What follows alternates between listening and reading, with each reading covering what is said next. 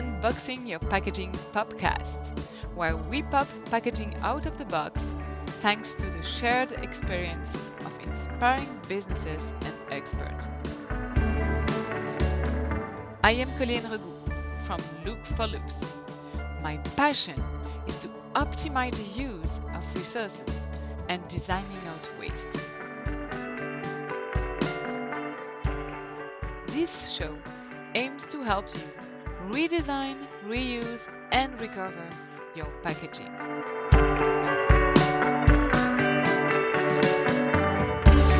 This episode follows on from the first one. If you haven't done it yet, listen to it. You will discover why I state that the perfect packaging doesn't exist and what it has to do with stakeholders. I also shared starting tips to get you on the right foot. In this episode, I settle the basis to make your packaging part of the solution. Nope, I don't have a magic wand. But I believe that you already are on a good track when you acknowledge why packaging is impactful and we already have a sense of how to make it even more impactful in a virtuous way. Let's start. Have you already put some of your packaging in perspective in order to reduce its negative impact or even make good ones? I launched this podcast to help you go further and beyond. This episode provides two overviews. In the first one, I want to linger on why is packaging so important to make an impact. I developed three points: resources, waste and pollution, and ripple effects. And the second overview is a call to action, where we will explore what redesign, reuse, and recover could mean for your packaging. So, why is packaging so important to make an impact? Ready? Let's set the cat amongst the pigeons. First of all, it isn't a secret anymore, since our consumption system is working faster than what biological regeneration can handle we use as much ecological resources as if we lived on multiple Earths. We are basically causing our own bankruptcy by overwhelming a finite planet with limited resources. And packaging has its share in this story. About paper, for example, you have subjects like deforestation or industrial plantation causing the loss of biodiversity. Not to mention that paper production from virgin materials is also water intensive. We are not talking about a small topic here. According to Canopy, a forest conservation nonprofit, more than half the paper produced globally is destined to be turned into packaging. Same kind of debate about plastic issues you will necessarily find the question of packaging. While I am recording this episode, packaging represents more than 30% of all Canadian plastic production, while around 47% of plastic waste discarded in Canada comes from packaging annually. That leads me to the second point of why packaging is important. Even if it protects other products to be not wasted, its intensive utilization induces a large amount of waste and pollution in itself. Indeed, a big part of packaging's production is designed for single use. Much of it intended to be discarded within minutes after purchase or after contents consumption. And it is not that they will be kept as valuable resources in optimum waste management processes. Did you know that waste incinerators are most of the time contaminating water and crops and inducing respiratory illness amongst local communities? Did you know that recycling rates are calculated on the amount of waste sent for recycling and, crucially, not the amount of waste that is actually recycled after sorting and so on. So there is still a very small percentage of packaging recycled. Public awareness of packaging waste leakages into the environment has increased significantly. You probably have seen several pictures with plastic packaging choking our ocean, lakes, and rivers and piling up on land with harmful effects to all living species, including humans. But the main obstacle for kick-starting changes is how invisible these problems are in our day to day lives. For those who like visuals, I suggest to discover two photographers. You will find the links in the show notes. The first one is the French Antoine Repessé with his project 365 Unpacked, which highlights what it looks like when you are not throwing away your recycling materials during four years. The other one is the, the American Gregg Segal with his project Seven Days of Garbage, which photographed people of all ages and backgrounds in different settings surrounded by a week worth of their rubbish. I feel these pictures are more powerful than a tons of words. But it's tricky since we don't portrait ourselves like that to remind us of our individual impact. Therefore, I believe, along with new regulations, that businesses have a big, big part to curve down this waste story especially as their choices will impact the full life cycle of their packaging, including energy use and loss, green gas emissions, and release of hazardous chemicals. This impact is not only related to the materials chosen and their end of lives, but it is also related to their production, transportation, and customers' news. I would like to end this short demonstration with a third point revealing why packaging is important. As we just did, gaining an understanding of the issues surrounding packaging is the first step in mitigating it. But as we have seen in the first episode of this podcast, packaging doesn't work alone.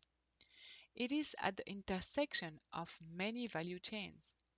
So packaging is important because when you put it in perspective, it is like an open door to think about the rest of your offer in the same way and enhance your entire core business and partnerships. A bit like when you eat spaghettis. One spaghetti is usually coming with a bunch of orders. Why? Because they all intertwine. So I prefer to adopt a holistic approach, or if you prefer, a systemic perspective here. Improving your packaging in summary is an opportunity to improve your core business as well.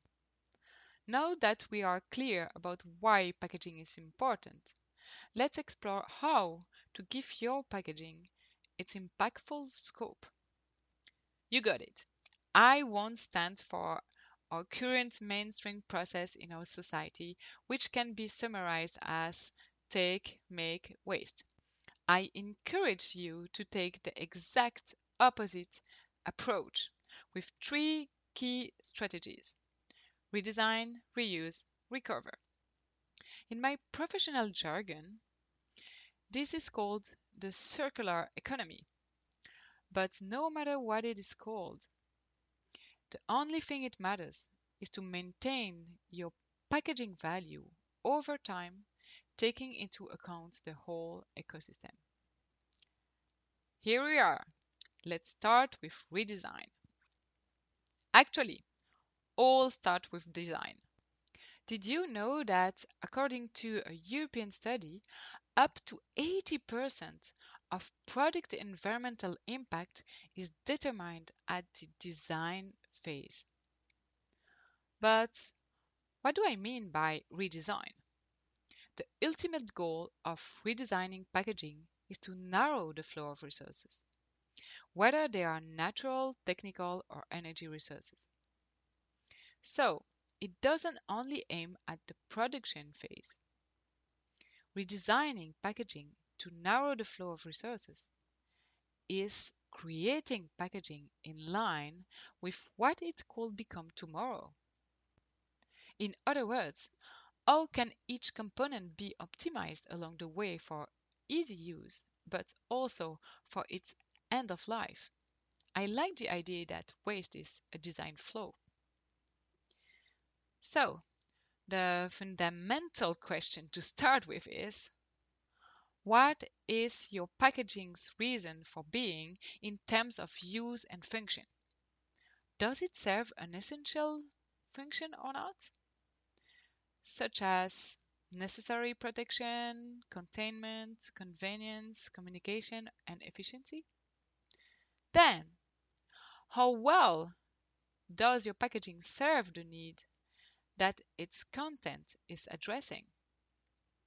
The easiest situation is when you come to the conclusion that your packaging or a part of it is actually superfluous. Consequently, you have your first tactic on hand. You don't have to make a big case of directly removing it. That's the case of most of the plastic windows, secondary lids, some finish, multi-pack films, some multi-material sealing systems, as long as it doesn't increase products damage and or extra waste. Of course, if it was so simple, you probably wouldn't be listening to this podcast. The tricky part when your packaging does serve an essential function is to find an alternative addressing the why it was made for originally. It is also paramount to make a difference between primary, secondary, tertiary, or shelf packaging as well as transit packaging. In addition to the elimination tactic, have you already considered these three following tactics? Replacing packaging, changing the product it contains, or reducing product trips or intermediated contacts.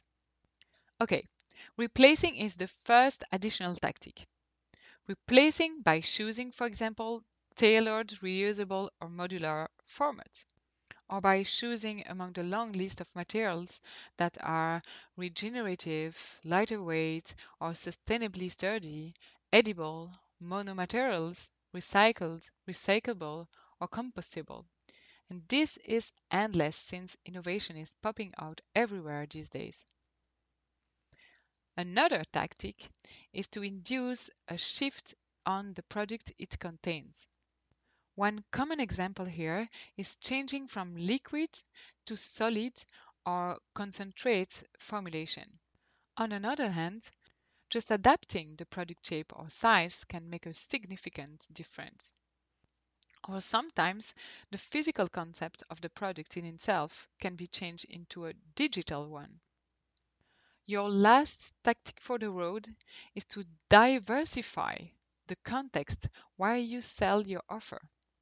Have you already thought about decentralization, localization, or bulk distribution system instead of one item produced far away and pre-portions packed? That can have a huge impact on shipping and warehouse requirements. As a reminder, all these tactics can lead to contradictory solutions if you forget to approach them as a whole. A big note here. We are certainly not here to sacrifice the pleasure of the customer in its user experience. As an example, and also as a little wink to the name of this podcast, I would like to disrupt the idea that unboxing has to look like a ball of yarn with physical multi layers to unpack. After dedicating several hours as a zero waste facilitator to an online event called Brand Battle for Good in spring 2021, I have unwrapped digitally a thank you gift with mouse movements and riddles, and it was pretty fun. I personally enjoyed not being overwhelmed by marketing things and packaging not needed, typical to swag packs. And at the same time, I experience the feeling of receiving. So this diversion helps me to wrap up the redesign chapter by highlighting the fact that redesign isn't only a technical thing. It is also about communication to involve a maximum of stakeholders along the journey of your packaging. And speaking about involvement and collaboration, the reuse strategy is a big one. Reuse is about slowing the flow of resources. The main question here is what if you could be more effective in optimizing the use of your packaging by keeping it in circulation at its best level of performance? In the circular economy jargon, it is considered as the top one inner loop to look at. This model forces you to think in terms of quality, convenience, and investment in the long run. In order to bring more reuse on the field, here are four key questions to address. First question Who is the owner of your packaging? Is it your company, a cooperative, a pool of interconnected operators, or your customers? Second question Where its sharing, refill, or return will occur?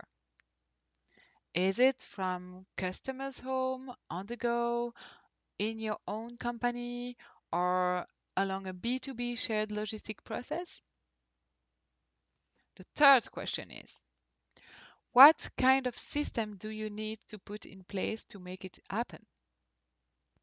I pinned five options for you to give you some ideas. 1. A reverse logistics system taking your packaging back. 2. A deposit return machine or mailbox. 3. A delivery subscription service to refill your packaging. 4. A mobile or in-store vending station collect your packaging or refill it. And 5 a common platform to make your packaging available for others. Last but not least, the fourth reuse question. Who is directly or indirectly involved in the process? A lot of stakeholders can be part in this reuse game, but its success depends on your ability to keep it simple and relevant for all of them. So, how does the packaging journey look like for each of them and what are their benefits to participate in this? As we all know, at one point or another, even the reused packaging has an end life. So, this is why our last strategy is about recovering. We have actually already talked about recover at the redesign phase. You should factor in the recovering stage when assessing packaging options. Indeed, the idea is to think about your packaging's end of life from its creation. So the whole process of keeping material in circulation is facilitated. What does that mean?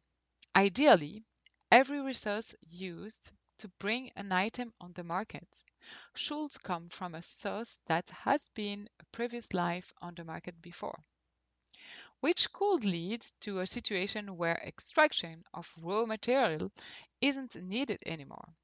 It consists in closing the flow of resources. Okay, we are far from that, but it gives you a broad picture where you can draw your solution.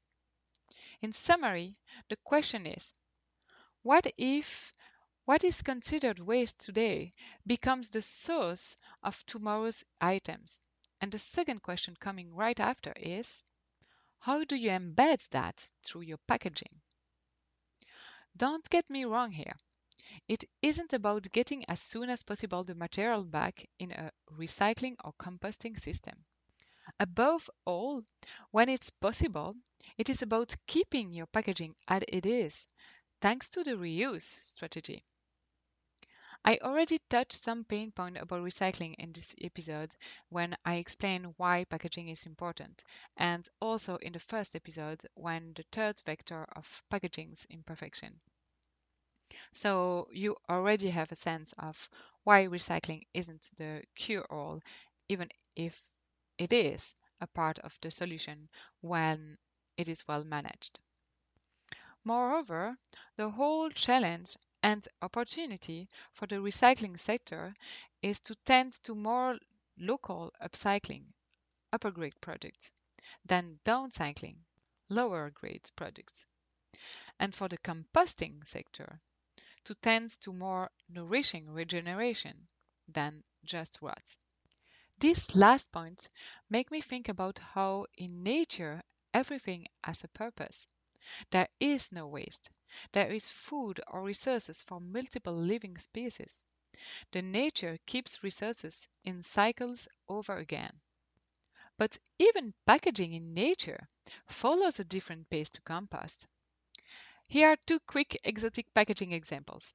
Think about the banana peel. It's a wonderful fertilizer.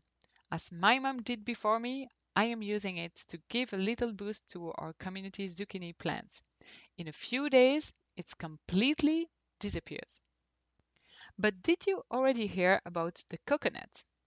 One of the most inspiring natural package design solutions for shipping. They survive falling from heights of 80 feet, so 18 meters, to rocky ground, and they often travel thousands of miles via ocean waves, still perfectly protected, to finally give birth to a coconut tree on another shore. What about your packaging? How does it give back some resources to nature? Or to keep the allegory, if it ends up on your shore, how happy would you be? To conclude this episode, I hope that you are convinced of the impact that your packaging can make. The whole point of the Unboxing Your Packaging podcast is to inspire you with inspiring businesses and experts on the field. The two first solocasts were made for the launch, but you will have plenty of examples along the next episodes with passionate people I enjoy interviewing. So, the only thing you have to do is to follow up and subscribe to get noticed about the next episodes. I hope you have enjoyed this episode, and if it's the case, be sure to subscribe where you get your podcast and leave us a 5 stars review to help for its visibility. You also probably have at least two or three friends or colleagues to share this episode with. Of course, feel free to get in touch by the lookforloops.com website or drop me a line on Colleen Regout LinkedIn profile. Last but not least, be sure to check the show notes with the links and resources. Until next time!